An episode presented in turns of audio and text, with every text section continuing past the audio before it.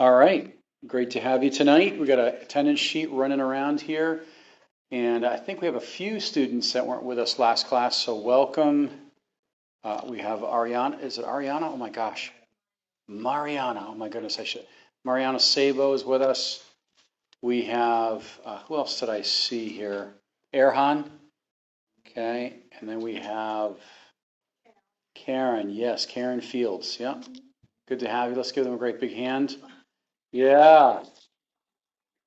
And you made it tonight. Thank you, Jesus. You made it. So, precious Father, we give you these next moments, asking that you'd speak to us, Lord, uh, through the book of James and through your Spirit. In Jesus' name, amen. So, just out of the gate, just for a few moments, what are some things, what were the two major things that we talked about last class? Because I want to I want to build on that tonight. What were the two? We can run the mic if actually some of the mics will, will be picked up here. But what were the two major things? What were the two major things? Josh. The source of our ministry. Good. And what is the source? God. Okay, good. Amen. Not the need, right? If the need is the source of our ministry, we will certainly perish. Okay. What was what was the next big thing we talked about? We compared uh, two things. That begins both begin with the letter T. Trials, good, and temptations. What's the difference? Good, excellent. And we talked about the anatomy of a temptation. Remember that?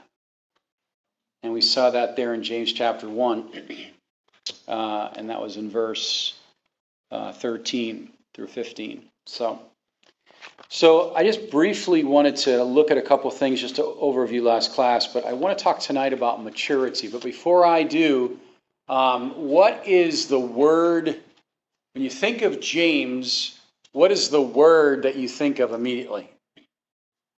What's the word? What is the major emphasis of James?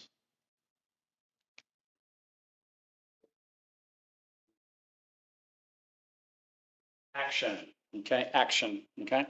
And we know that walking in the Holy Spirit and having a ministry to God, the overflow goes to people. This is really something that um, I asked Pastor Stevens years ago how do you minister to so many people?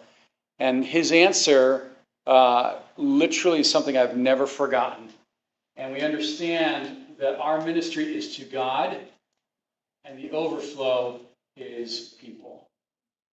Okay? This is the secret to having a renewed mind and a renewed ministry and a growing faith and joy in ministry. Okay? Really, such a valuable, um, such a valuable principle. When I say you have a ministry to God. What did we say about that last class? What did we say a ministry to God? It sounds very theological and maybe even abstract. What's a practical way to say we have a ministry to God? Shout out something to me. Let's get you primed up here. Andrew. Living for the audience of one. Excellent. What does that mean? What does that mean? Don't overthink it.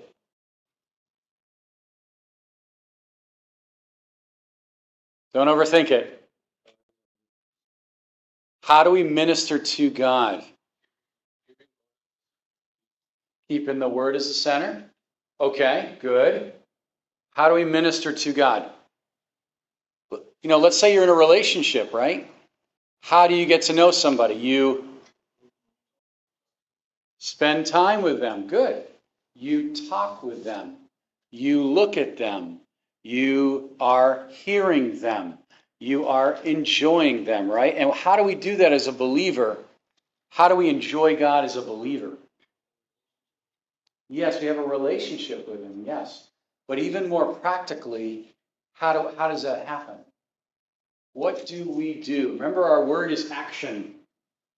Our word is action, because he says over and over in chapter 1 if you're just a hearer and a, not a doer, then your religion is useless. Ooh. And a lot of people think that James is a legalistic book, but it's actually one of the most finished work books in the New Testament. And it's the old it's the oldest book in the New Testament, right? So, prayer, meditation, musing, these things, concentrating, what you're doing tonight, learning the word, like Lennon just said. This is how we are ministering to God. And we're living for the audience of one, which means we are motivated by love, we're motivated by faith, we're motivated not because of need, but because we love God. And, and what's the only what's the only way we can love God? 1 John 4. What's the only way that we love God? Because he loved us first, right? We learn that love. We learn that love. So this that's really an important point as far as maturity uh, that I want to review with you in a moment, because James is saying here uh, we want to grow in maturity. All right, before we go there, let's look back in James chapter one, and I, I want to highlight a couple of things here, and I love this here in verse 17 Every good gift and every perfect gift is from above and comes down from the Father of lights. Okay? And that is speaking of a celestial and Shekinah glory of God. And look at this next statement. This is an amazing statement, okay? With whom there is no variation or shadow of turning. What's he saying there? Our, our, our role model, our hero, our pattern is who God is, and He does not change. Praise God. He does not change. So we can trust Him, we can rely on Him, we can learn from Him, and we can reflect who He is. Okay? And that's an awesome thing. Do we change? How many? sure, right? we change. Our moods change. Our body changes. Our mind changes. Uh, our food, our food likenesses change. You know, um, but God, but we see James is saying you can trust. Remember, the whole point to the to the believers here is that you can have confidence in your faith because He does not change. Now, do you have somebody in your life that changes a lot? Do you have anybody in your life like that? You don't know if they're coming or going, if they're going to be talk to them, they're in a good mood, a bad mood. You're not sure what you're going to get. Anybody in your life like that? Anybody? Sure, right? Just look in the mirror, right? well, that wasn't edifying. Sorry. uh, God is not like us that he would change. So he is setting up, James is setting up a very important point here. Our source is faith in Jesus, who does not change. Okay? Amen? Amen to that? All right. I also want to show you one other in, in, interesting point. Uh, now, remember in verse 25 of chapter 1, let's read that together. And I want to remember what we're dealing with. We're dealing with the, the environment of persecution. What else is going on when James is writing here? What else is what else is he addressing? What's going on in, in the context? And can you tell me a couple things? What's going on in, in the church uh, and in the society? Let's name a couple things from last class. Okay. They were hearers and not doers. By the way, what, what, is that? There's a word for that a hearer and not a doer. Passive. Or we could say a procrastinator. Right? I don't want to say the word hypocrites, right? Jesus never called the believer a hypocrite, but he called the unbeliever a hypocrite, right? A hypocrite is someone that's saying something and expecting others to do it, and they themselves are not doing it. So I guess that could work in this particular case.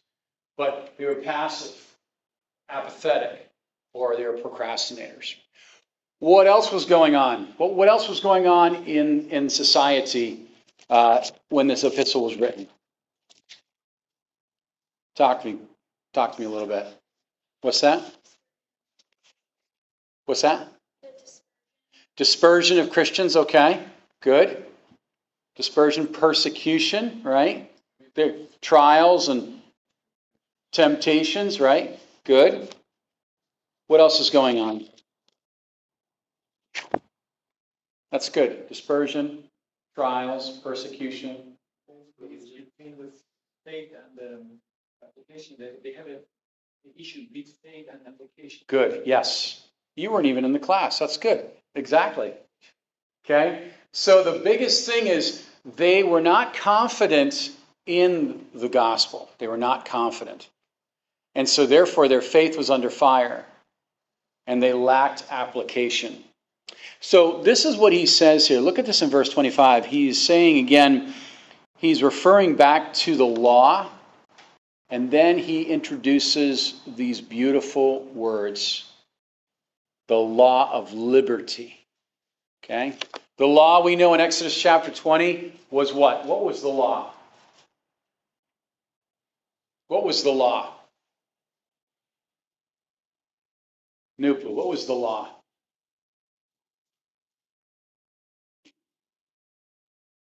Come on, everybody. What, what is the law? Come on. Ten Commandments, thank you. And why was the Ten Commandments? Why did we need the Ten Commandments?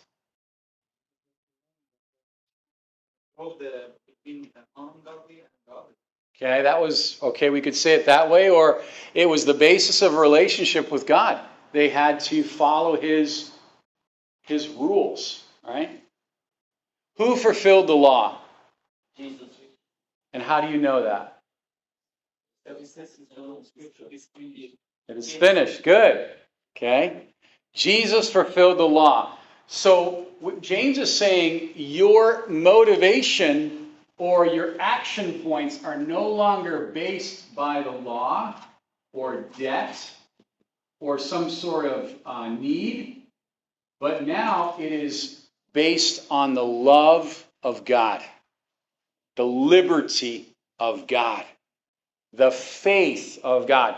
So remember, the centrality of our faith today is not the law. Praise you, God. Amen? Because we could never keep those 613 laws. Right? But today, we know where the law was weak, Jesus fulfilled the law. The whole book of Hebrews declares that. Isn't that good? So the centralness, the centrality of our faith is Jesus Christ, right? That means the fruit or the action of our faith reflects what? The heart and nature of God. If it doesn't, if our work and our actions do not reflect the heart and nature of God, then the tragedy is it's based in ourself. It's based in our good works. It's based in our goodness. And we said we said that religion, the greatest lie of religion is that man is good. And I hate to break it to you, I think you're pretty awesome, but we're not good.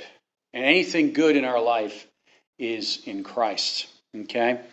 So when you meet a relativist or a secularist or a liberalist or a humanist, especially the humanists, they're going to tell you how good they are, right? And how much we don't need God because we got it under control.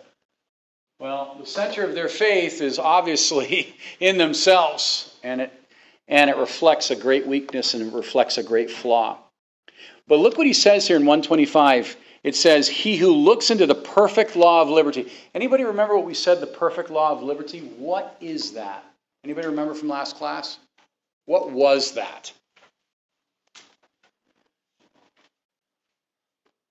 You're holding it. You're holding it in your hands, the Bible. That is the perfect law of liberty. Okay, Psalm 19:7 it converts the soul. That's why our message today is the Bible. It's the heart and nature of God. And in hermeneutics, the heart and nature of God interprets the literal word of God. Okay? So, very, very valuable. And he's saying here those that look into the perfect law of liberty, perfect law, perfect law. Let me, let me show you a couple verses on this. Look at, look at um, Romans, turn with me to Romans chapter 4. Romans chapter 4. The perfect law. Was the law perfect? Well, when God gave it, it certainly was. Did it perfect man? It certainly did not. It was like following the rules. You were good if you followed it, you were punished if you didn't. I mean, imagine living by the law today. Our faith and our Christian life would be very different, right? But being in this age of grace, the law is our teacher. It's something we learn from, but is not the basis of our relationship. Amen? Can you defend that? If someone asks you that, can you defend that? I'm asking you a question. Can you defend that?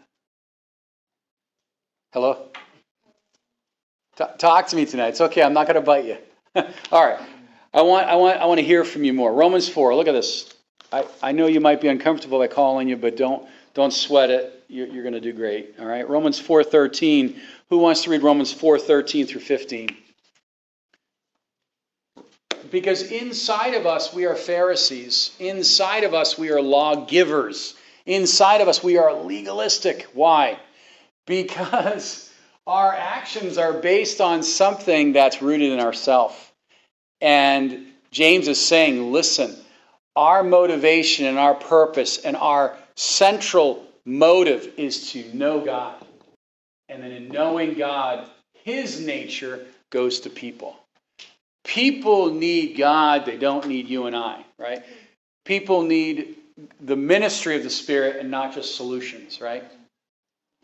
They need life giving, not just problem solving. So, daily, we have to decentralize self by going to the cross and saying, It is no longer I that live, but the perfect law of liberty, who God is, what He has done, what He has died and shed His blood to give us, is our, uh, is our source. It's our source. Why is it in America pastors only last one to three years? Why is that? There's a lot of reasons, but it's because their source is out of whack. Why is it that three out of four marriages divorce? It's because their source is not the source of Christ. How it, it, we could go through society. The breakdown of society is alarming, and it's a miracle any of us are here tonight, actually. And it's because Jesus is the central point. I mean, we said it last class. I mean, our religious landscape in our country is is is absurdity with the way things are broken up and and and factioned. And I told this to you last week. I had a conversation with a with a man I met. He said he was a pastor, and and 20 minutes into our conversation, he hasn't met the, he hasn't mentioned the name Jesus once. He asked me all these questions like, "Who are you?" and "What's your affiliation?" and "Why do you believe that?" and da da. I said, "Hey, can we just talk about Jesus?" Like, hello. That's the beginning of our faith. That's the middle of our faith. That's the end of our faith. Let's just talk about Jesus. Oh well, you know, I got more important things to correct you on, right? I mean, oh man, this fires me up. I still remember that conversation. 2 Corinthians 11, 4, a different Jesus, a different gospel. We don't put up with it. That's a good memory verse. Don't put up with a gospel that is different from the Jesus of the Bible and the word of truth.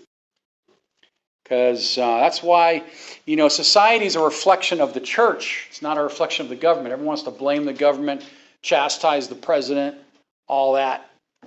I mean, there, there's certainly there's a place uh, of responsibility there, but it's the church. And you and I, if Christ is the center, then there's a ministry of the Spirit. All right, boy, I'm getting off on a long tangent there. Okay, Romans chapter 4. Who wants to, 13 through 15. Who wants it? Tim, go ahead. The promise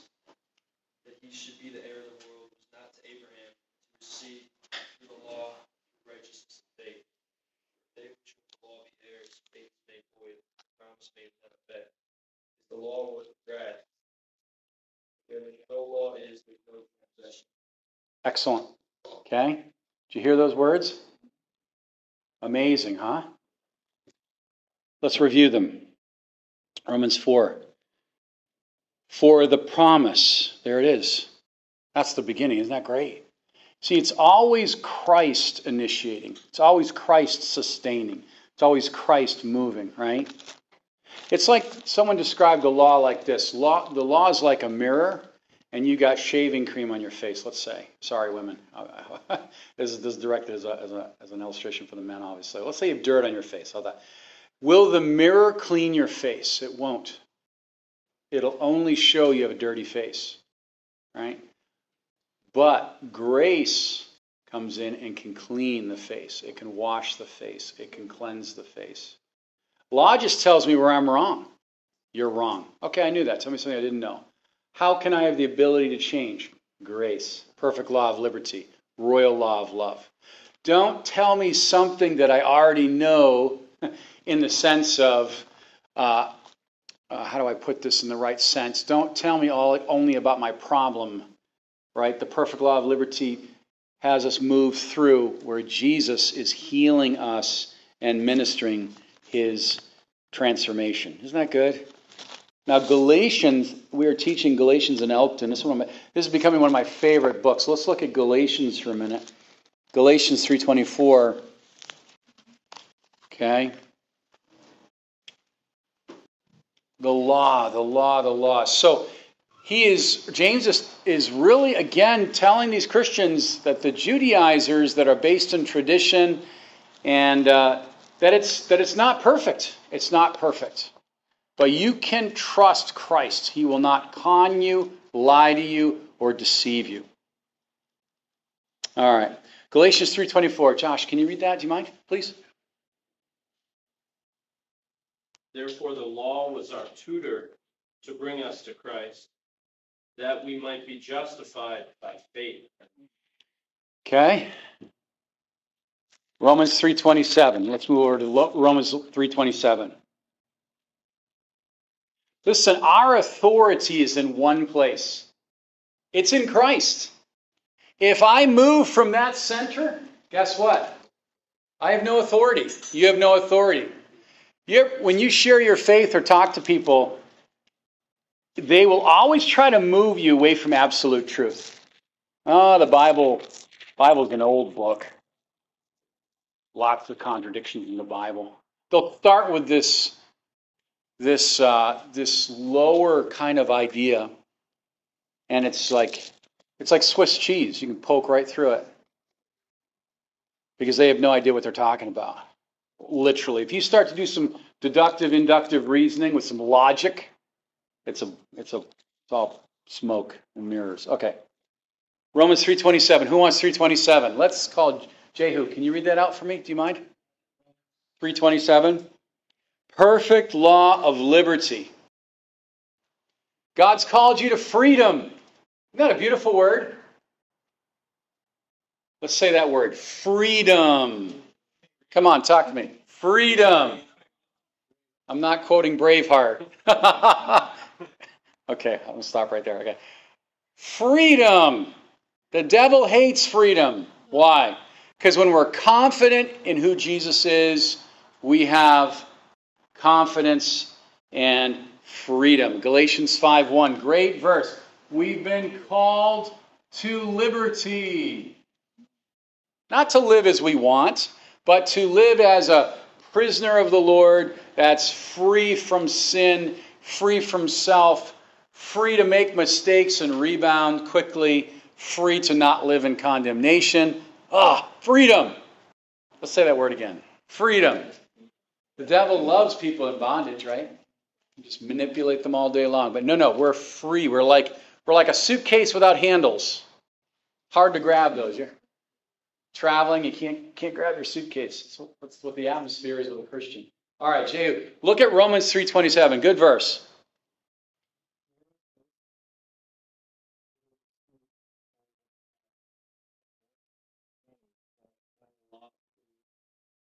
The law of faith. Whose faith?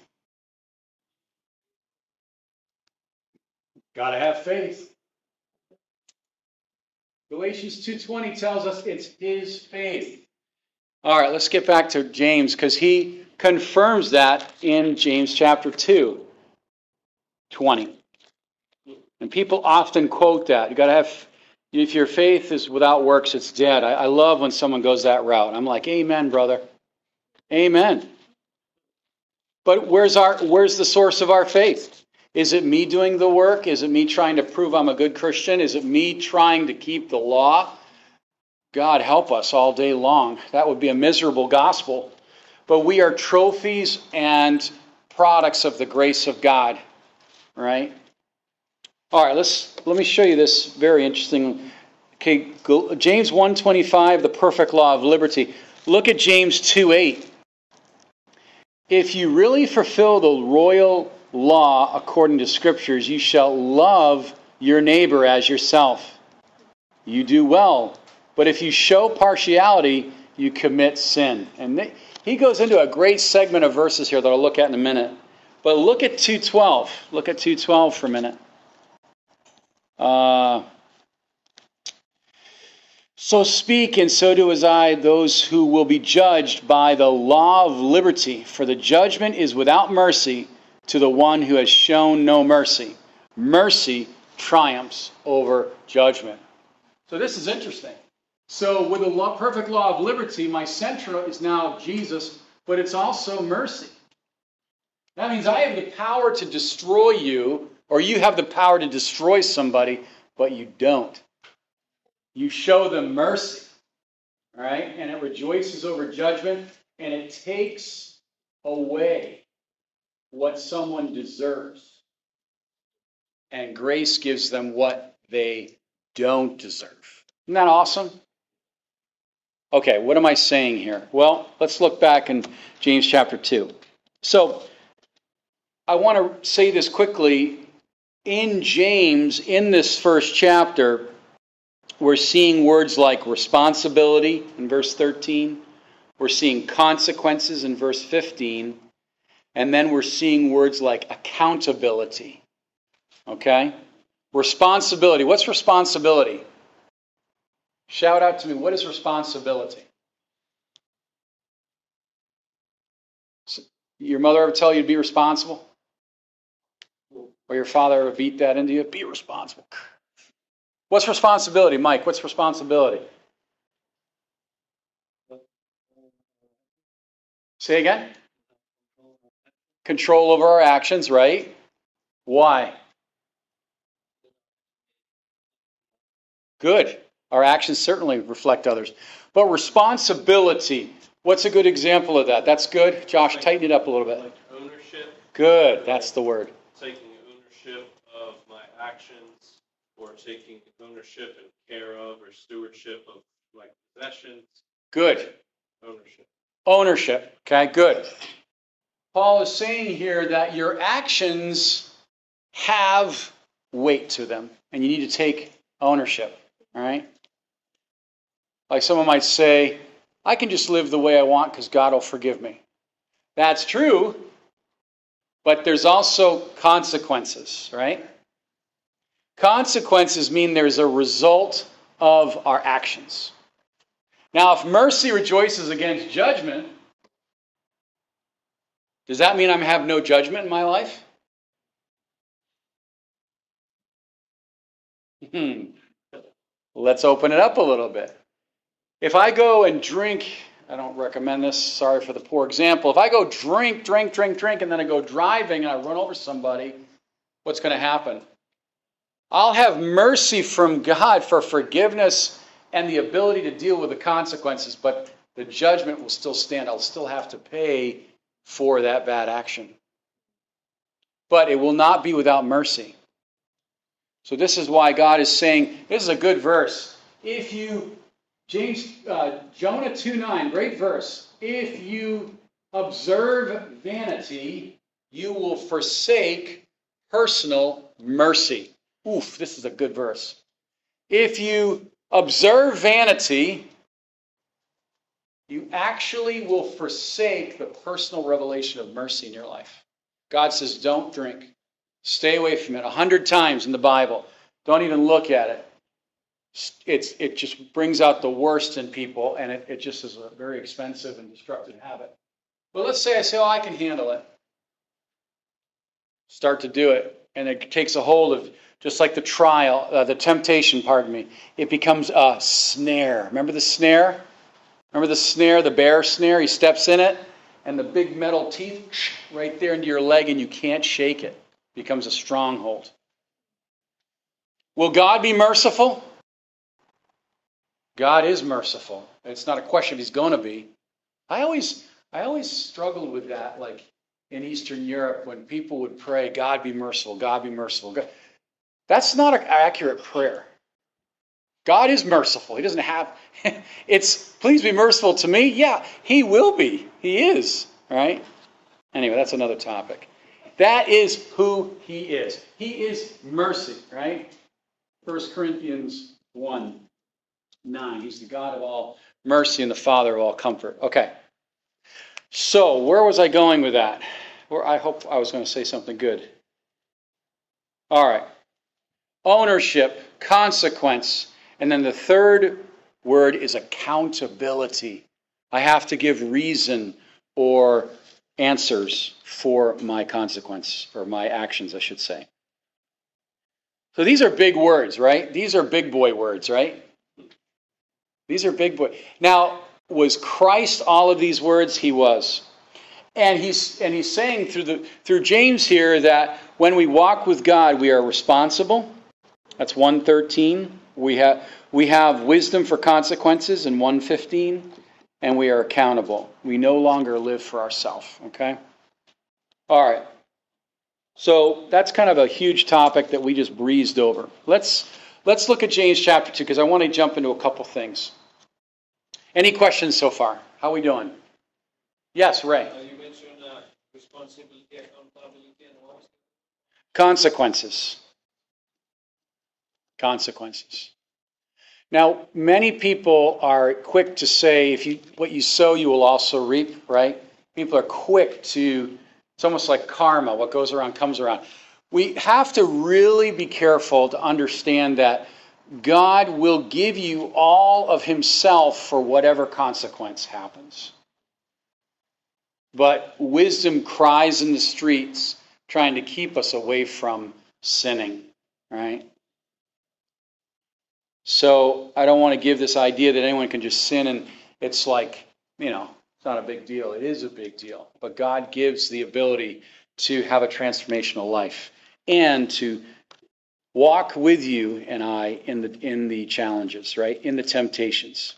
Let me ask you a question. Anybody remember what is the where does sin have its power in our life? Anybody remember from last class? Where does sin have its power? Yes, good. That's an important that's an important answer. It's in any area of my life that I haven't given to God. That's where sin will have its strength. The strength of sin is in the law. Romans chapter 3, 25. So, if, I, if, if what I don't give to God will eventually take me from God,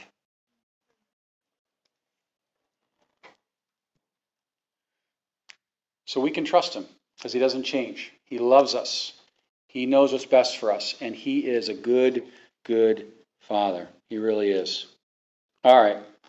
So let's look here. So, partiality. By the way, if you can read these chapters before class, that would be great. That way you have an idea of what we're looking at. Um, notice what he says here uh, Love your neighbor as yourself. You do well verse 9 of chapter 2. But if you show partiality, you commit sin. You are convicted by the law as a transgressor. For whosoever shall keep the whole law and yet stumble in one point, he is guilty of it all. Ooh, that is a that that's kind of a that's a mic drop right there. That's like that's a boom. Even in my mind, I'm a transgressor, right? For he who said, Do not commit adultery, said, Do not, do not murder. Now, if you do not commit adultery, but you do murder, you have become a transgressor of the law. So speak and do as those who will be judged by the law of liberty. For the judgment is without mercy to the one who has shown no mercy, mercy triumphed over judgment. So he's saying, better to embrace the law of liberty than the law of Moses, right? Because we all perish on that one. John 1:14. Mo- The law was brought by Moses, but what came by Christ? Two things. Grace and truth. Amen. Good. All right, let's look let's what he goes on to say here. Um, all right, we skipped a little bit here. Excuse me. Let's look back to the first part of James chapter two. Um, my brethren, verse one, do not hold do not hold the faith of our Lord Jesus Christ, the Lord of glory, with partiality. You see that? Let's talk about this word partiality. Uh, notice again, it's a great reference to the faith is God's faith. Isn't that good? So today you might be saying, I don't have enough faith. Well, that's obvious. I don't have enough hunger. I don't have enough strength. I don't have enough. I'm lacking, right? I'm lacking. What did James chapter 1 verse 8 says? If you're lacking, what do you do? What do you do? You ask. God knows that we have no desire maybe. Maybe we wake up and we feel like we got the world on our head. What do we do? We say, Thank you, God, it doesn't depend on me, but in my actions, I am also a, and this is the word, a responder. I'm a responder. I'm a, we're a responder to God's initiation. Initiation. It means someone is inviting you or uh, proposing another way. Okay? We'll get into that in a minute. I'm getting ahead of myself. But he's saying here, James is saying, listen, verse 2 For if there should come into your assembly a man with gold rings, fine apparel, and should also come in a poor man with filthy clothes, and you pay attention to the one wearing the fine clothes, and said, You sit here in a good place, and say to the poor man, You stand over there. Can you see it? Can you see that? Oof. You, know, smelly. Just like, oh my gosh, get, you know, you know what I'm saying? And the person comes in smelling good and looking good and fine. And he's saying, don't have a different action regardless of that person. Don't have a different way about you. Because Jesus, Jesus uh, dealt with everyone the same. Anybody ever been in that situation? Ever done homeless outreach? Anybody here do homeless outreach? That's an awesome outreach.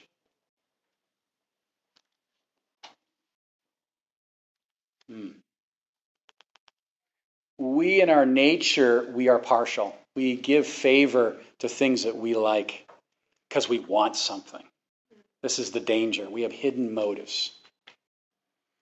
And James is saying, be very, very careful of that. Verse 5 Listen, my beloved brethren, hast God not chosen the poor of this world to be rich in faith?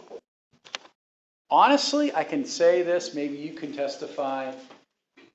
We have entertained angels unaware, I think, in these kind of situations throughout the world. The most dejected, the most vile, uh, the most uh, poor, and really, we don't have poverty in America. We don't have poverty. I mean, like it is in the third world and other worlds, uh, other parts of the world. Um, hmm. And he's saying, treat everyone the same. Treat everyone in the love that I have generously given. Notice what he says here and heirs of the kingdom which he promised to those who love him. But you have dishonored the poor man. Do not, do not the rich oppress you and drag you into the courts? Do they not blaspheme that noble name by which you are called? That noble name. And he's saying here the guy that you're fluffing up to get something from, he's going to double cross you and probably be a thorn in your life. So treat everyone the same. Who had trouble with that in, in, the, in the epistles? Who, who had a double standard? Anybody remember? Yes, Peter. Who said that? What was Peter doing? He was uh, with the Gentile, then then Paul came and left them. Yes. He went to the other. He, he, went to be with Yeah. Yeah. Interesting, isn't it? He was saving, did everyone hear that? Everyone hear that? He was saving face. By the way, if someone speaks evil, if someone talks to you about someone else in an evil way, it's only a matter of time till they'll talk about you in an evil way to someone else. Right? Oh, I got to tell you this about this person. And only you know. When someone says that, I'm like, I'm like, wait a minute. Partiality. It's a conclusion based on on uh, on natural knowledge. Anyway, very very good point there. All right, let's let's continue here. So we cannot walk by sight. This is what he's saying. 2 Corinthians 5 7. We cannot walk by sight because we will have a wrong conclusion every time because the conclusion will be based on me or my optic, which is me centered. I'll see that guy with the gold and the nice apparel and and um, now I'm not saying you have to go hang out with a homeless person. I, don't misunderstand me here. I'm not trying to be funny like that, but we have to check our hearts, right? We walk by faith because faith is the only way we what see God, right? Hebrews 11, 27. We see Him who's invisible, right? By faith, by faith. Okay. All right. It reminds me of a couple stories here, but let's. Uh, all right, let's look. Am I still on here? Did I just turn myself off? Okay, can you hear me? Oh, that's all right. All right, sure. You guys all right for another 10 minutes? Any questions so far? Any questions? Okay. Okay, sorry. I love technology. I do actually, when it works. Any questions? We just covered a lot of things here, but you can handle it. You're you're awesome students. All right. All right. Let me uh, let's get back here. Romans chapter two. So two fourteen. Okay. Who wants to read two fourteen to twenty? Let's get let's get you active. Uh, who's a Lennon, can you read that loudly? Do you mind? Okay, here it is faith without works. Okay? Faith without works. Romans 2, 14 to 20. Uh, I'm sorry, James chapter 2, 14 through 20.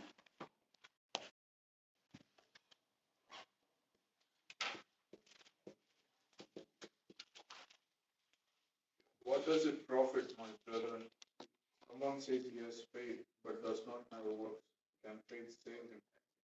If a brother or sister is naked and destitute of daily food, and one of you says to them, Depart in peace, be, be warmed and filled, but you do not give them the things which needed for the body, what does it profit? Thus also faith by itself, if it does not have works, is dead. But someone will say, You have faith, and I have works. Show me your faith without your works. I will show you my faith by my works. Mm. You believe that there is one God, you do well. Even the demons believe and tremble. But do you want to know, O foolish man, that faith without works is dead? Okay, good.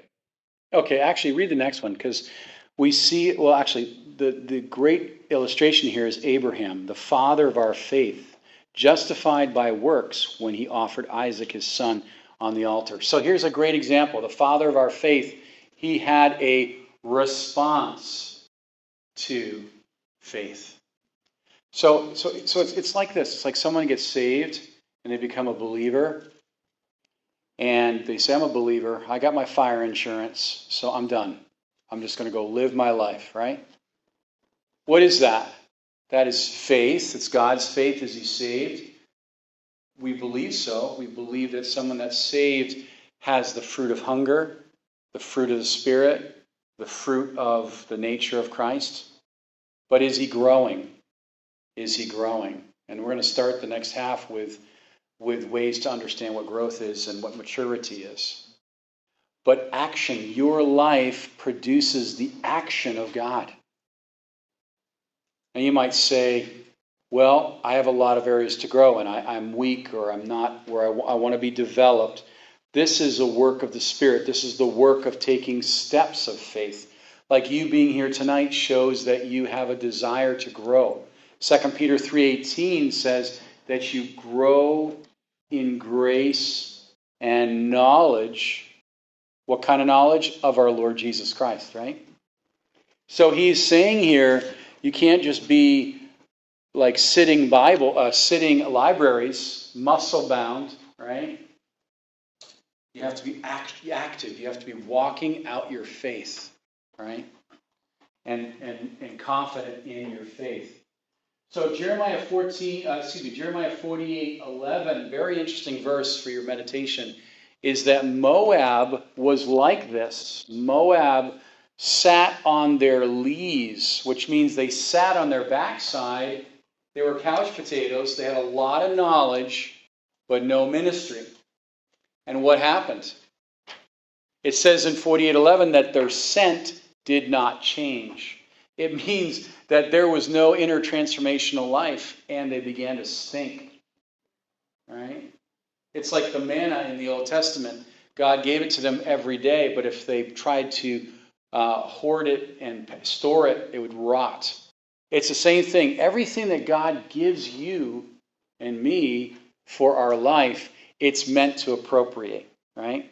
It's meant to walk it out, okay? So, um, isn't that awesome? So he goes on to say, 22, do you see the faith that faith was working together with works? See? The action, God's action towards us, we responded in thanksgiving and faith to him. It produces a ministry. Produces a ministry. It's that same principle. People do not know how much you care until they care how much until they know how much. People do not care how much you know until they know how much you care. Right? Isn't that good? That's why, as we go in faith, our ministry is it's the ministry of Christ. All right, let's look at this here. It says, uh, works. Oh, it says, okay, let me read the whole verse 22. Do you see that faith was working together with his works, and by works faith was made perfect or mature? Maturity. Maturity. All right, just for a minute, I want you to look at that handout. Maturity. You have that handout handy? Let's look at that for a minute. Observe the perfect man or the mature man, right? Galatians 6 says, Go, uh, you who are mature, go to that person alone and win him. Are we perfect today? Anybody perfect in this room? Okay, Sandon, we've got to talk to him afterwards. Uh, we are perfect in Christ, but the word here is not, we are constantly in a state of growth, but it's speaking of maturity. Do you see this? Uh, let's look at this handout for a minute. Maturity. We see this in 1 John. Your love is made mature. How is it made mature? Well, the action of the Spirit and our response, this is how this is how things grow, right? We are, you know, we're walking, maybe we fall, get back up again, fall, get back up again. And those and it's like the maturity barrier is not in the sense of not sinning, it's how quickly we get back up again, right? That's the maturity barrier. How much we are being conformed to the image of Christ. Someone might say, I don't know if I'm growing. Well, I love this. Someone said this to me early on. They said, if you need Christ more than you did yesterday, if you need Christ more than you did, if you have, if you need Christ more today than you did yesterday, then you're growing. Isn't that good? Have you met people that are just broken? And it's like, listen, you're beautifully broken. God is beautifully developing you. Just keep responding to God. Amen. So let's look at this quickly. You're okay for a few more minutes? How you doing? You you with me? Raise your left hand if you're still with me. Okay, I got most of you. So there's immaturity maturity, and scripture. So we have the general principle. Let's go through it. Independent from God and codependent on others. That's immaturity. Independence from God and codependence on others. What is he saying? I'm relying more on people than I am on God. That's immaturity. We haven't grown. We're weak in this area. Maturity says I'm dependent on God and interdependent with others. See the difference? Do you have this handout in front of you? We have it? Okay. What's the next one? We are sinners. General principle is we are saints. It's two different ways to look at it. Am I a sinner? Absolutely. But my identity is not as a sinner. My identity is I'm a saint. That's maturity. We've crossed over. Remember, trials prove our faith. They're constantly proving to renew us and remove those things that hold us back. Remember? What's the third one? Shout it out. What's the third one?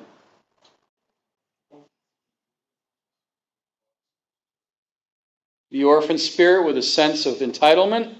Wow, is that scary accurate today, isn't it? But maturity says, I'm an adoptive son, and I and uh, who re, reproduces sons. that good? It doesn't have to be about you and I, amen? We put ourselves on the shelf, right? And we help those around us grow.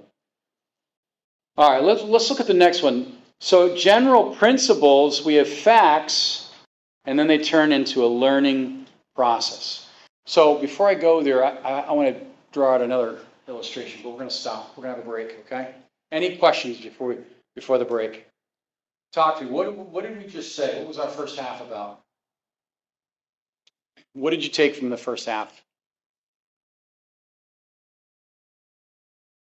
Perfect law of liberty. Good, Newton. What is the perfect law of liberty? The Bible. Good. And who is it? It's Christ, right? Who fulfilled the law. Good. What else did you take? Partiality. Let's say I am partial. What do I do with that? Let's say I do give special treatment to somebody. What do I do with that? Go to God, yeah? And confess my sin, right? Because it is sin, right? What else did you take from this class, from the first half? Walking by faith. Treat everyone the same. Good. Whose faith are we talking about? Right, Christ's faith, right? The prosperity gospel will say you need more faith. And we say, no, we need more Jesus. And Jesus will produce my faith. That's why the prosperity gospel is demonic. Yes, Chelsea. Did you say that? Yes, could say that. Yep. Anybody else? Tim. Good. Yes. Yes, so the application of knowledge is wisdom and appropriation. By the way, can we appropriate the Bible? Can we really appropriate this thing, these things? Can we can we fully? Can we do it? This is a trick question. The answer is no, we can't. But the Spirit does it.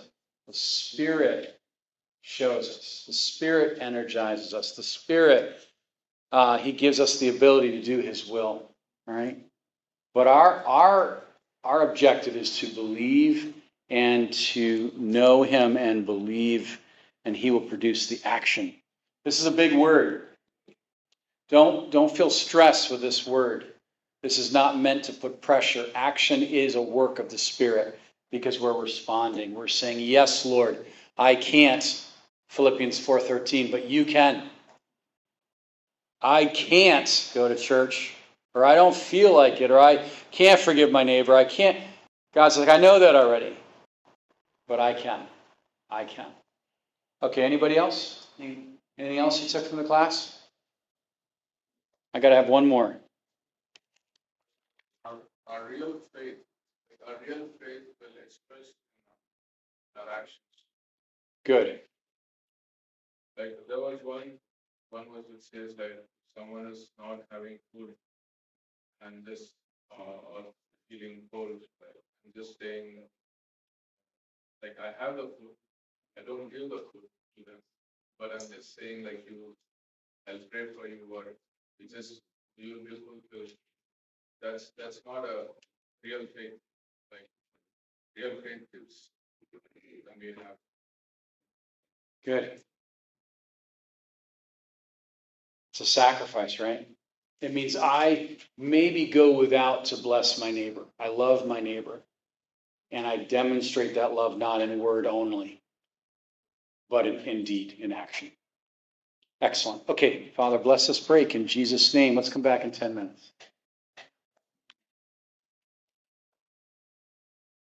So we're going to maximize every minute. All right. You guys ready? Can I, because I want to have some talk time at the end of this. Can, Jeremy, can I start? Great. All right, let's look back at this word maturity, okay? Um, a lot of our Christian life is, you know, people, we can take this the wrong way. You got to do, you got to do, you got to do. And we can be the Martha, right? But there's got to be a balance. We've got to be hearers and doers, right? Learning love, learning grace, learning faith. That's so important. I don't want to understate that. But our response is really where we start to see ministry. Our response to God's initiation, right? While we were yet sinners, right? Christ died for us. That's shocking, right? We were in no state at all and uh, of, of even being lovable or even being in any type of like, uh, you know, any deserving recipient. God says, I'm going to initiate to you. I'm going to project on you value. I'm going to uh, show you what you desperately need. So I want to look at Philippians chapter 2 for a minute. Philippians chapter 2, 13. These are one of my favorite verses. So when you think about maturity, maturity literally, or being perfected in, is that Christ is increasing in your life and you are decreasing.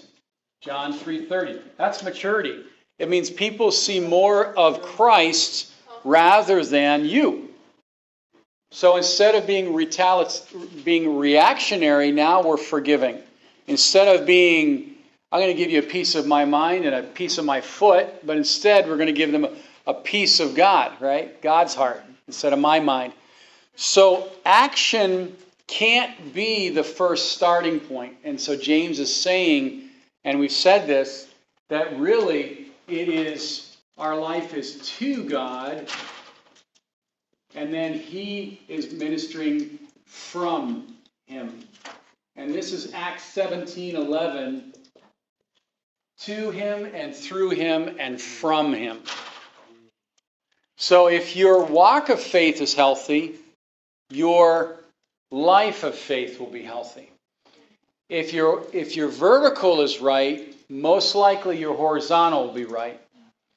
So don't get into this pressure thinking I got to do more for God. I got to do, do, do, do, do. I got to be Superman, Superwoman, got to be at everything, doing everything. No, no. We want to respond to God's initiation. Okay? And, and not be a, a Christian that gives God the silent treatment. But like I, I love thinking about worship. Worship is a response. It's my heart opening up, opening up and say, Yes, God, I am broken, but you're my healer. Worship is like this saying, Yes, God, I believe, but help my unbelief. It's this interest, it's this uh, idea of wanting more. And only God can produce that in our life. And in Philippians 2.13, because uh, I mean, I've seen this in the Christian life, and so have you. People can burn out because their life is in the wrong order.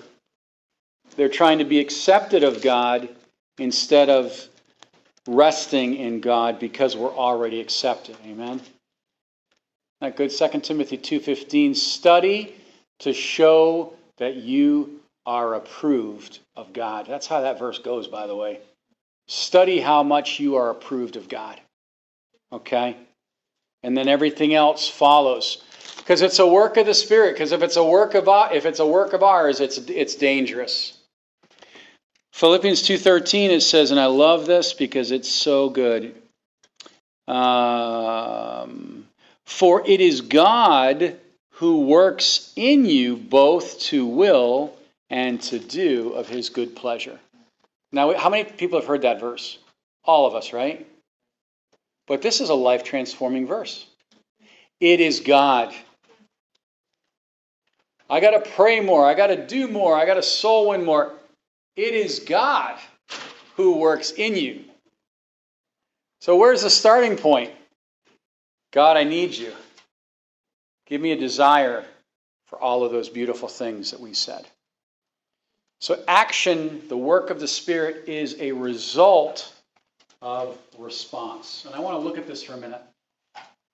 So, um, we might look at it this way, we could say. And, and I want to look back at that because we see that maturity goes from principle to process to growth. Do you see that? Principle to process to growth, which means I know something I should do. Process means it's starting to become personal in my life. And then growth. You should read your Bible. Yes, I know that. Okay? Process means I'm learning how to open my Bible and find the book of Malachi, right?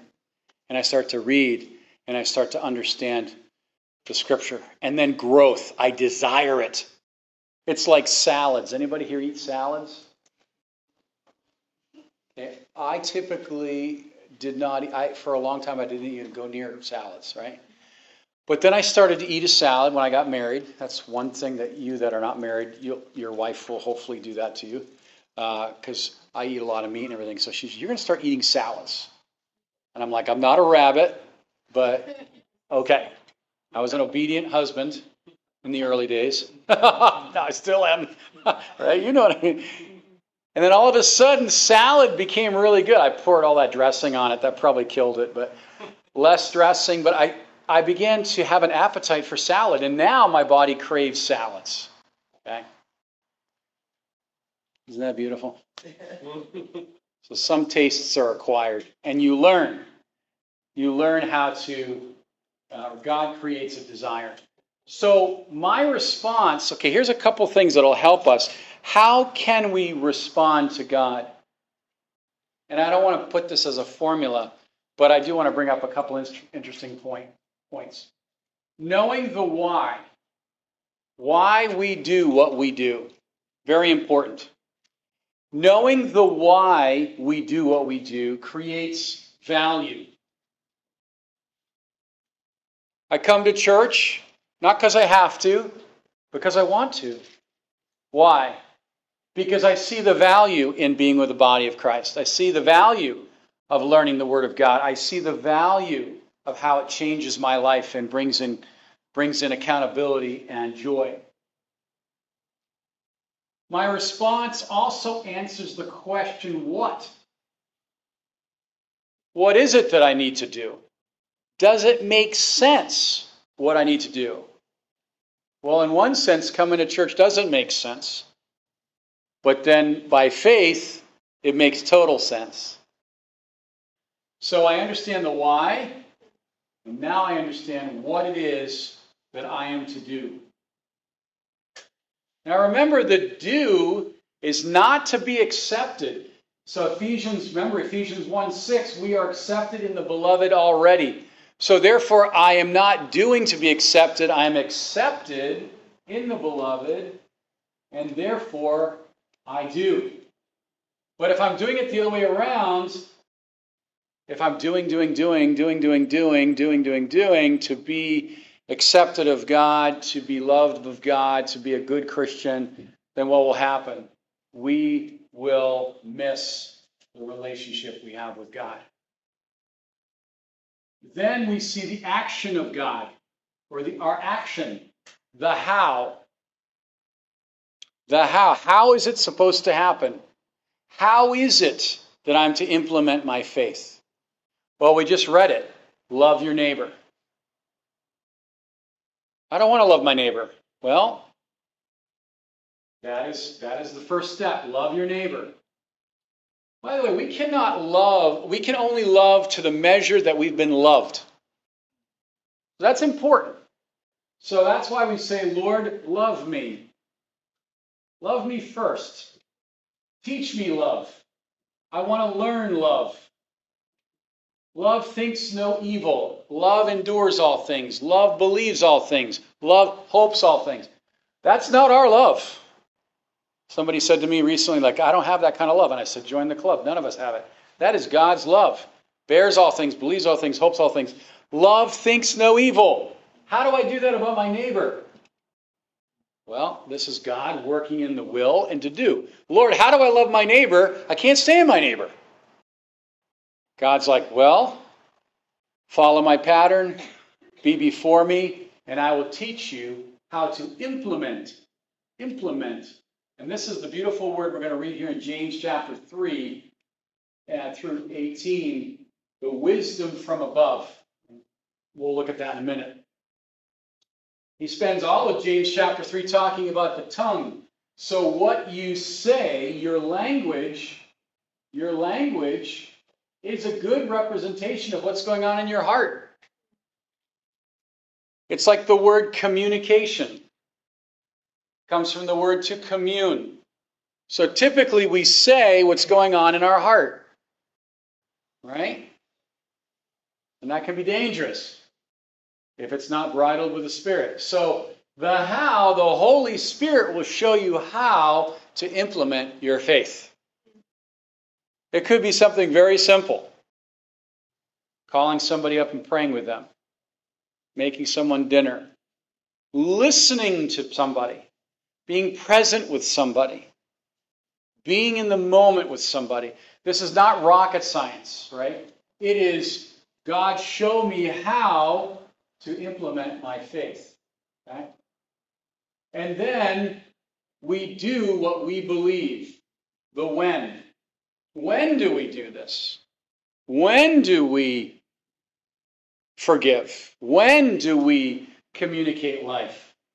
Well, we understand it's when the Spirit moves you or prompts you, and we do what we believe. The Holy Spirit prompts. Like someone, someone says, I can't get victory over this sin. And there is there's strongholds and there are personal sins, there's transgressions, there's a lot to that statement. But the bottom line is this we do what we believe.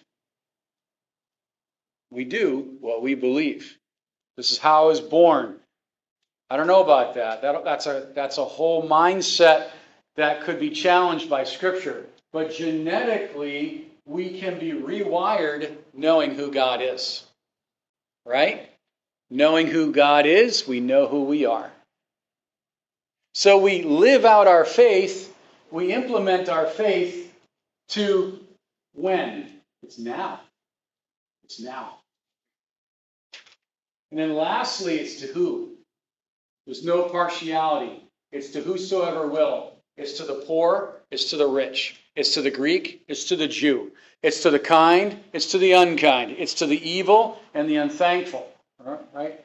It's a good verse. Romans, I believe, Romans 10, 10 21, good verse. God's hands are constantly outstretched all day long to the evil and the unthankful. So, we value it. It makes sense to us. We're learning on how he wants to implement or show the work of the Spirit. When? It's now. It's now. I don't wait to forgive. I do it now. I don't wait to um, show mercy. I do it now. When in doubt, show mercy. Oh, that person doesn't deserve it. Guess what? That'll always be the case. Always. It's so funny. We, we become the jury and the judge sometimes, isn't it? It's like, wait a minute. This is a little bit. Uh, uh, no, we just give mercy and grace and let God deal with the consequences. Amen? And who? Everybody. Everybody. Amen? Does that make sense? How many understand that? This is the big one. If we value it, we'll do it. That's why we're not here to change anybody's mind. We're not even here to tell you what to believe. I can't convince you. That's not my job, if I could say. That's not my. Our ministry is to present the Holy Spirit, and the Holy Spirit convicts. The Holy Spirit clarifies. And then you will know what to do. Isn't that good? How is it that learning the heart of God doesn't burn in us to share our faith? That's, that's an obvious result. Knowing the Bible, how is it that it wouldn't set us free? That's like 1 plus 1 equals 2. It's the direct result of it. That's why when people come and inreach and, and want to minister the gospel, I said it's the greatest secret in the whole church is to serve people. That's the greatest secret. Why? Because you have a revelation of how much God served you. Right? He that loveth much has been forgiven much, right? It's the same principle. All right. So let's look back at this sheet for a minute. Um, isn't that good? Isn't that good? That's really a rich thought. And I know that our time is is tiny here. It's it's quick. So we go from principles to processes. So look at this. Let's look together. Microwave Christianity is all that I need, and then the church wrestles with scriptures daily. Learning must have a conclusion, learning which produces more questions. All truth is known. We know in part much of God. God's truth is a mystery. you see the, see the see what's happening? The transition.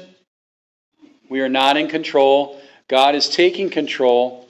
We are swift to hear rather than speak, right? Just tell me what to believe. Together we find the will of God. Wow. These are loaded. We're receivers of truth, and now we're seekers of truth. Uncomfortable with messy investigations, comfortable with messy learning. Ooh. Relationships are messy. Love is messy.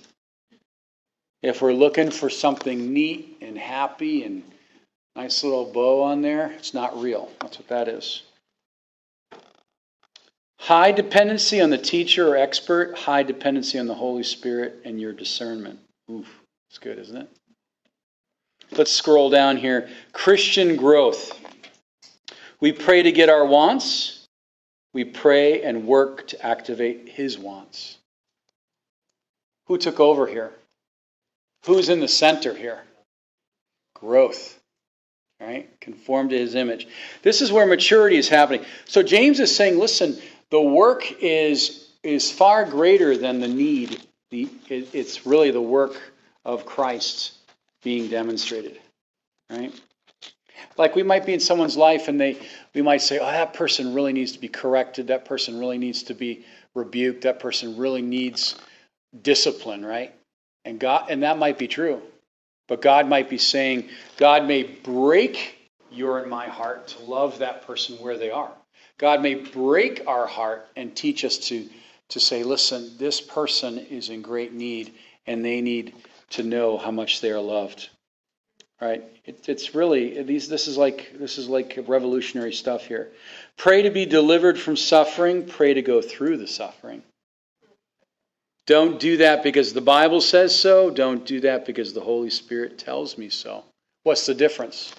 General, specific. General revelation is information, it's what we see. Personal revelation, it's spirit talking to you, it's spirit revelation, it's rhema. Somebody might say, oh, I don't believe there's a God. How, how, why would someone say that? They're missing general, general revelation. They're, Also, um, missing personal revelation, but how could someone say that when God is everywhere? God is, I mean, look, I was driving in tonight looking at the sunset thing, thinking, God paints every day, He paints a beautiful ma- a masterpiece in the sky. How could, how could someone say that? It's because we have the eyes of God. And when someone gets saved, they get regenerated and they have those same eyes. Weakness is hidden. We try to hide our weaknesses. And then we realize weakness is normal. it's like we just take it to the right place, right? External value driven, like things, materialism, all these things that we want to propped, propped up our image. And then we say, no. Maturity is we have an internal value system, an eternal value system. Ah, that's loaded, isn't it? Maturity. Why do we need trials in our life? For maturity. Maturity. I don't say pray for those, but they're certainly counted all joy. Amen. All right, any questions on this? How you doing? You all right? Erhan, you all right? Go ahead. And then we're going to look at James 3. Go ahead.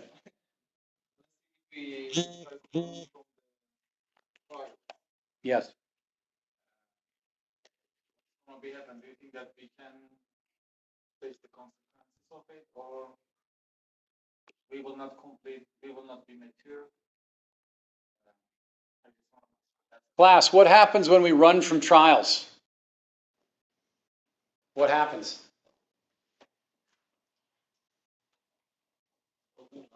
That's a great question. Yes. I think of the, I think of Jonah, right? Not in the will of God. Lennon, what? We are not in the will of God, so we will have uh, consequences. We can become an easy target to Satan. hmm Proverbs says that our backslidings will correct us. We cannot avoid the will of God. Look at Jonah. Perfect example. God, you want me to go this way? The opposite direction. God's like, oh, really? Okay, you're making this a lot longer than it has to be, a lot harder than it has to be. But I will. You're born for my purpose. So, yes, a mature believer is an incredibly valuable and powerful agent of change. You, in your walk of faith, your depth will give you power over the enemy. Your depth will help release other people that struggle. Your depth will give you an anointing that the devil, when you wake up in the morning, he'll be saying, he or she is awake. Let's get on our game. Let's let's be aware, right? So maturity is beautiful, right? Anybody here like eating uh, avocados? Any Chelsea like avocados? Oh, Alyssa. All right. You ever eaten an unripe avocado? You have? Yes. It's like a stone. It's like a stone. I almost broke my. Uh, I tried one. I tried one like I just kind of grind it up in my shake. It almost broke my shake machine. It's like it's the same thing. An unripe believer, an unmature, an immature believer. It's there's too much of self, too much talking and self and whining and emotions and. But a mature believer, what happens? There's quietness and confidence. There is wisdom. There is restraint, and there is confidence. It's like that avocado. It's awesome when it's ripe. Anybody here like avocados?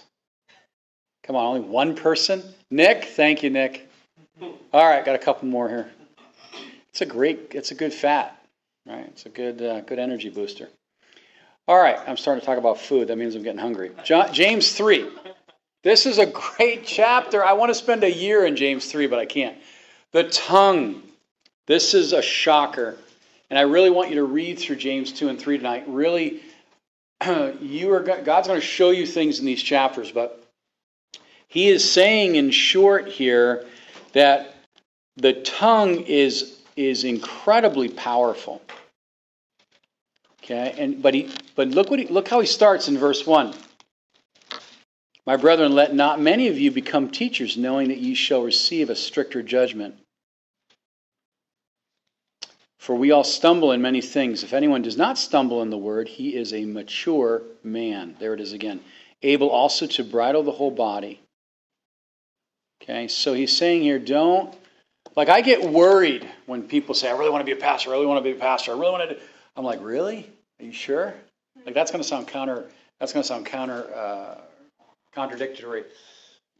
If I want something more than I sh- should, it's like I immediately think of what's the motive. He's saying here, don't desire it because there's a stricter judgment.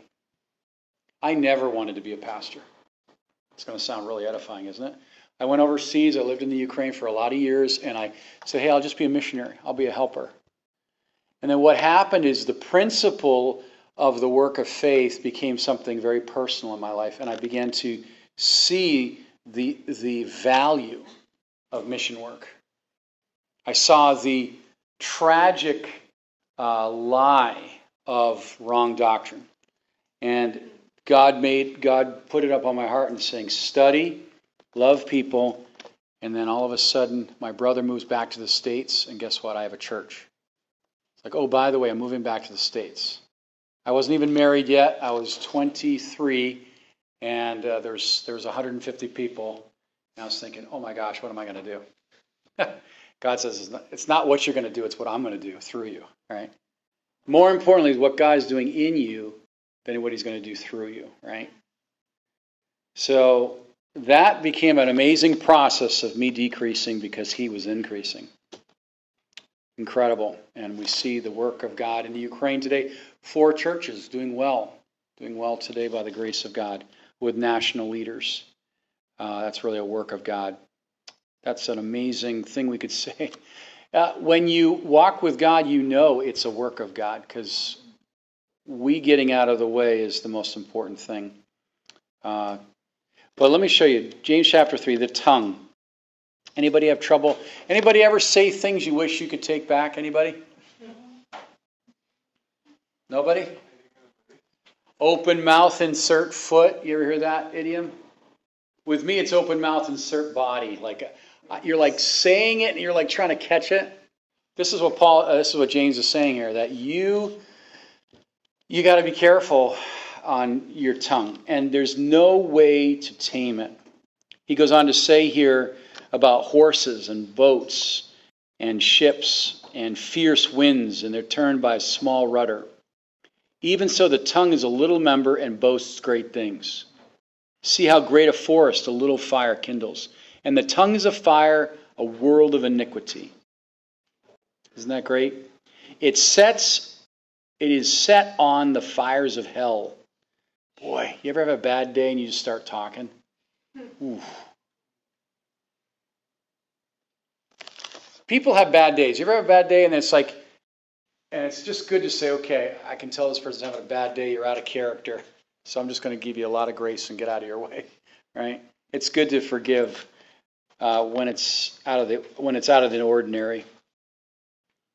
But look at verse eight. No man can tame the tongue. Do you see that? No man can tame the tongue. So that is true, but but there is a way to control the tongue. How do we control the tongue? Anybody know? That doesn't mean wear a muzzle. How do you control your tongue? Anybody? Erhan, hold, hold on. I want to get Andrew. I want to get some other people. Uh, Salem, Salem. How do you control the tongue?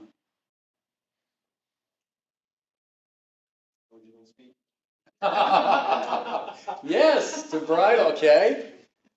Ray, how do you control the tongue?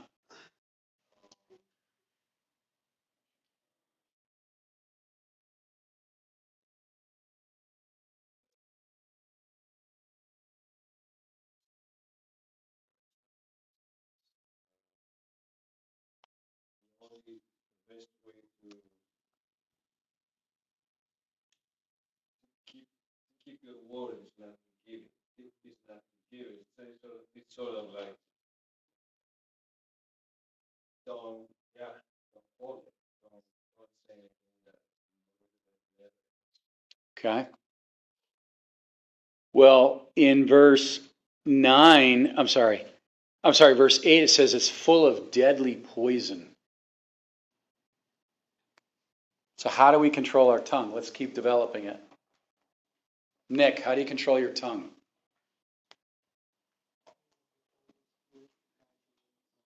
Okay. Good. Let's drill down a little bit more. That's good. That's Patrick, how do you control your tongue? This is a mystery.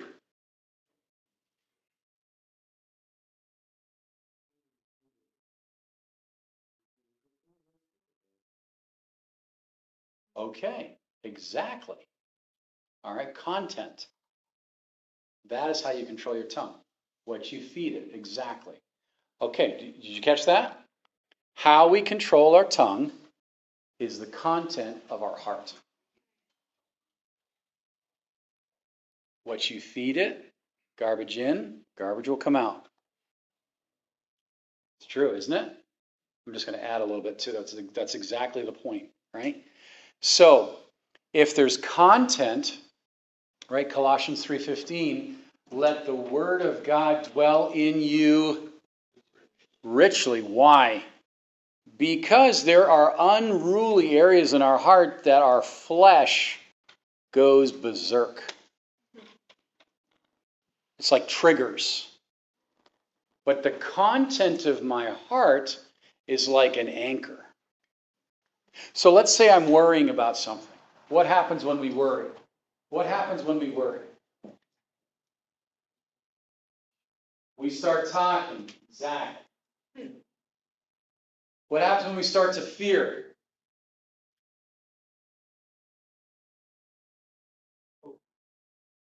It's interesting. Physiologically, when you and I start to worry and fear, our brain shuts off. We, we have trouble remembering. And all we can do is focus on our problems. But if we're feeding it, if we're feeding our hearts the words of God, it will bridle our tongue. And usually, when when uh, there's many reasons, but an uncontrolled tongue means I have an empty head and an empty heart.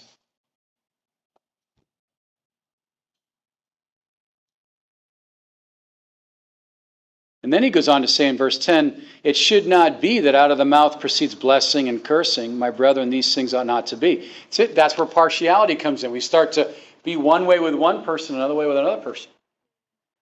God is like, What are you doing? Well, there's, there's a lot of reasons. So we have the destructive power of the tongue,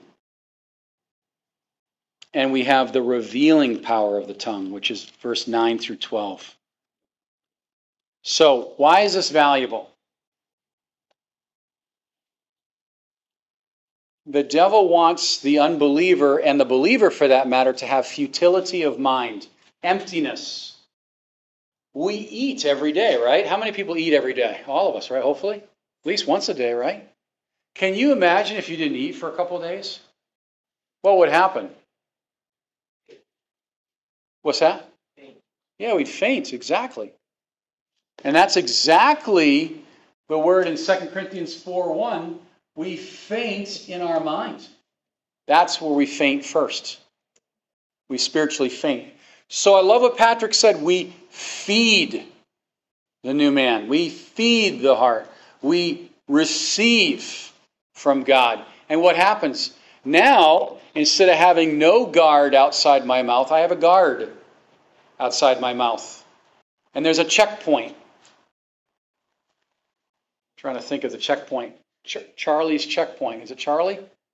Anyway, there's a checkpoint. Checkpoint Charlie, there it is.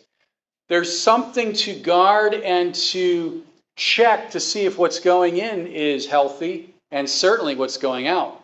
Because remember, what defiles a man? Is it what goes in or what goes out? Which is it? It goes out. Interesting. We can have something rotting inside of us. Let's say we're disappointed or we're discouraged.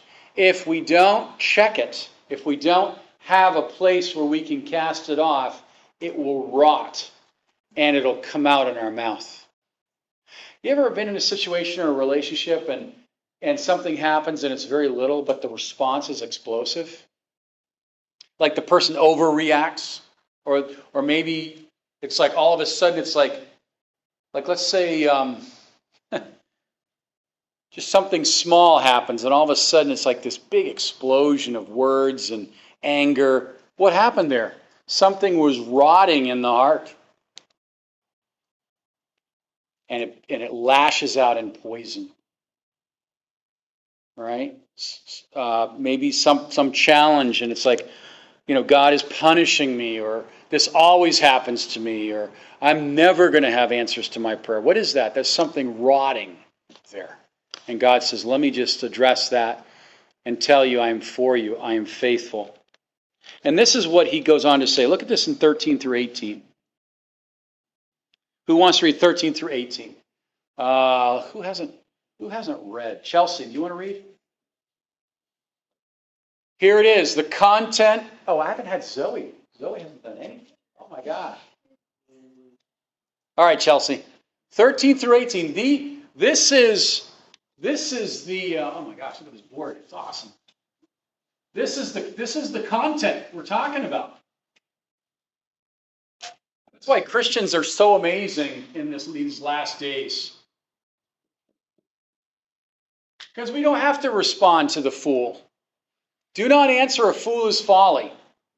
Not so edifying. Do good to those that despitefully use you. Wait a minute. That's totally opposite of what the world says. God says, do good. Love your enemy. Wait a minute, that's even worse. God says, that is my law. That is my way. All right, Chelsea, 13 through 18. Wisdom from above or below? That'll determine the way we talk. Who is wise and understanding? Let him show his works in the meekness of wisdom. If you have bitter jealousy and selfish ambition in your hearts, do not boast and be false to the truth. This is not the wisdom that comes down from above, but is earthly, unspiritual, demonic. For where jealousy and selfish ambition exist, there will be disorder in every vile practice. But the wisdom from above is first pure, then peaceable, gentle, open to reason, full of mercy and good fruits, impartial and sincere. And if harvest of righteousness is sown in peace by those who make peace. How many have read those verses before? All of us, right? Really, have you seen these verses before? Wisdom, right? Sophia, the word Sophia. I was studying this word today. Wisdom, spiritual IQ. We said last class that it's forward thinking. It causes us to go to the end of the matter and see the consequence and gives us wisdom in the moment. That's wisdom.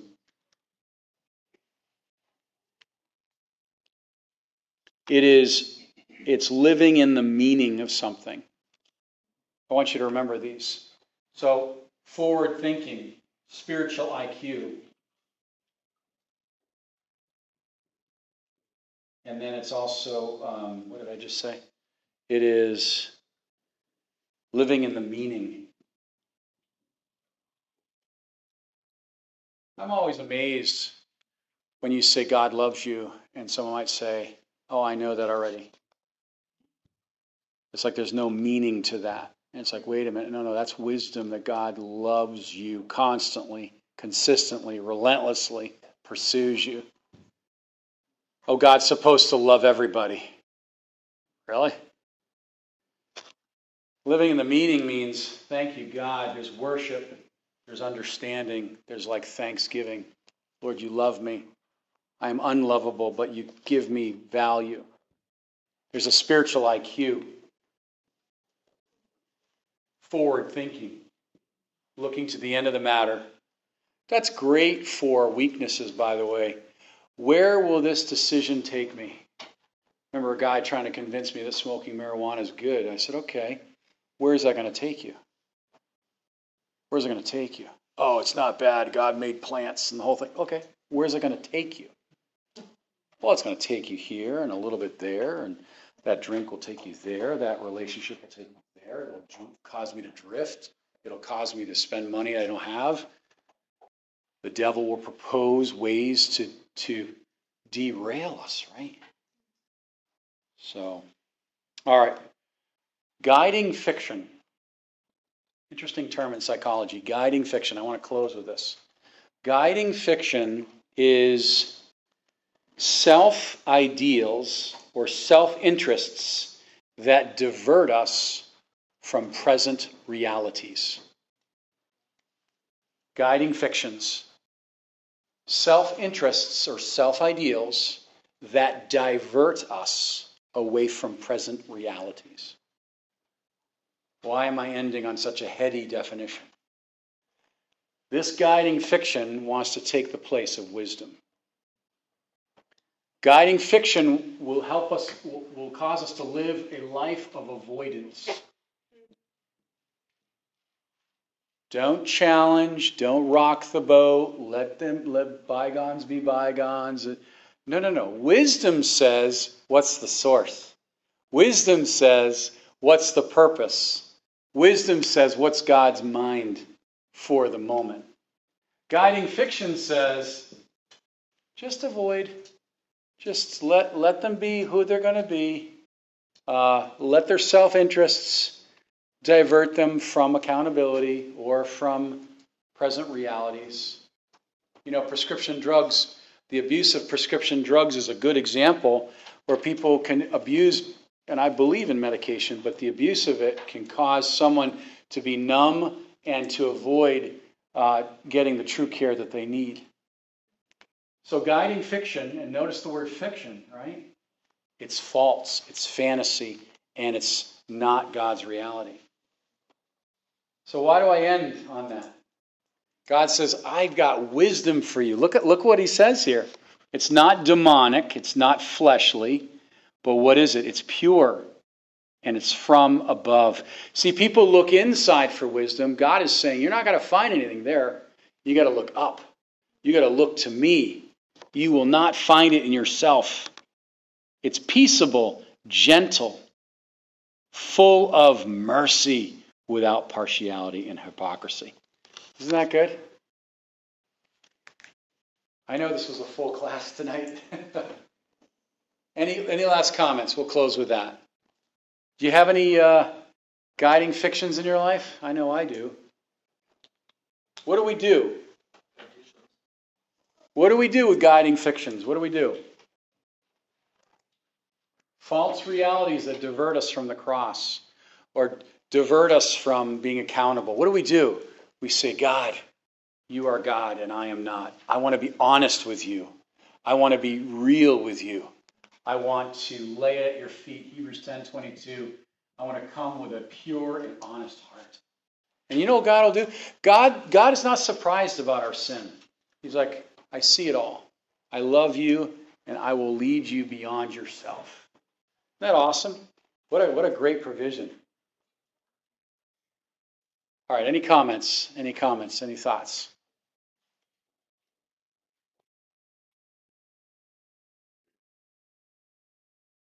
All right.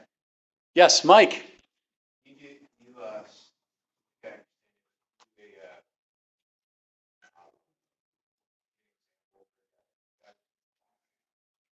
For guiding fiction? Yeah, uh, a good example would be um, we condone sin because that's the way we deal with trouble in our life. Let's say someone may look at pornography because they have, they're stressed out and their guiding fiction is pornography. Let's say someone drinks just to settle their nerves, they're stressed, and that becomes a way of escape rather than the Holy Spirit. Uh, let's say um, natural thinking can be a guiding fiction.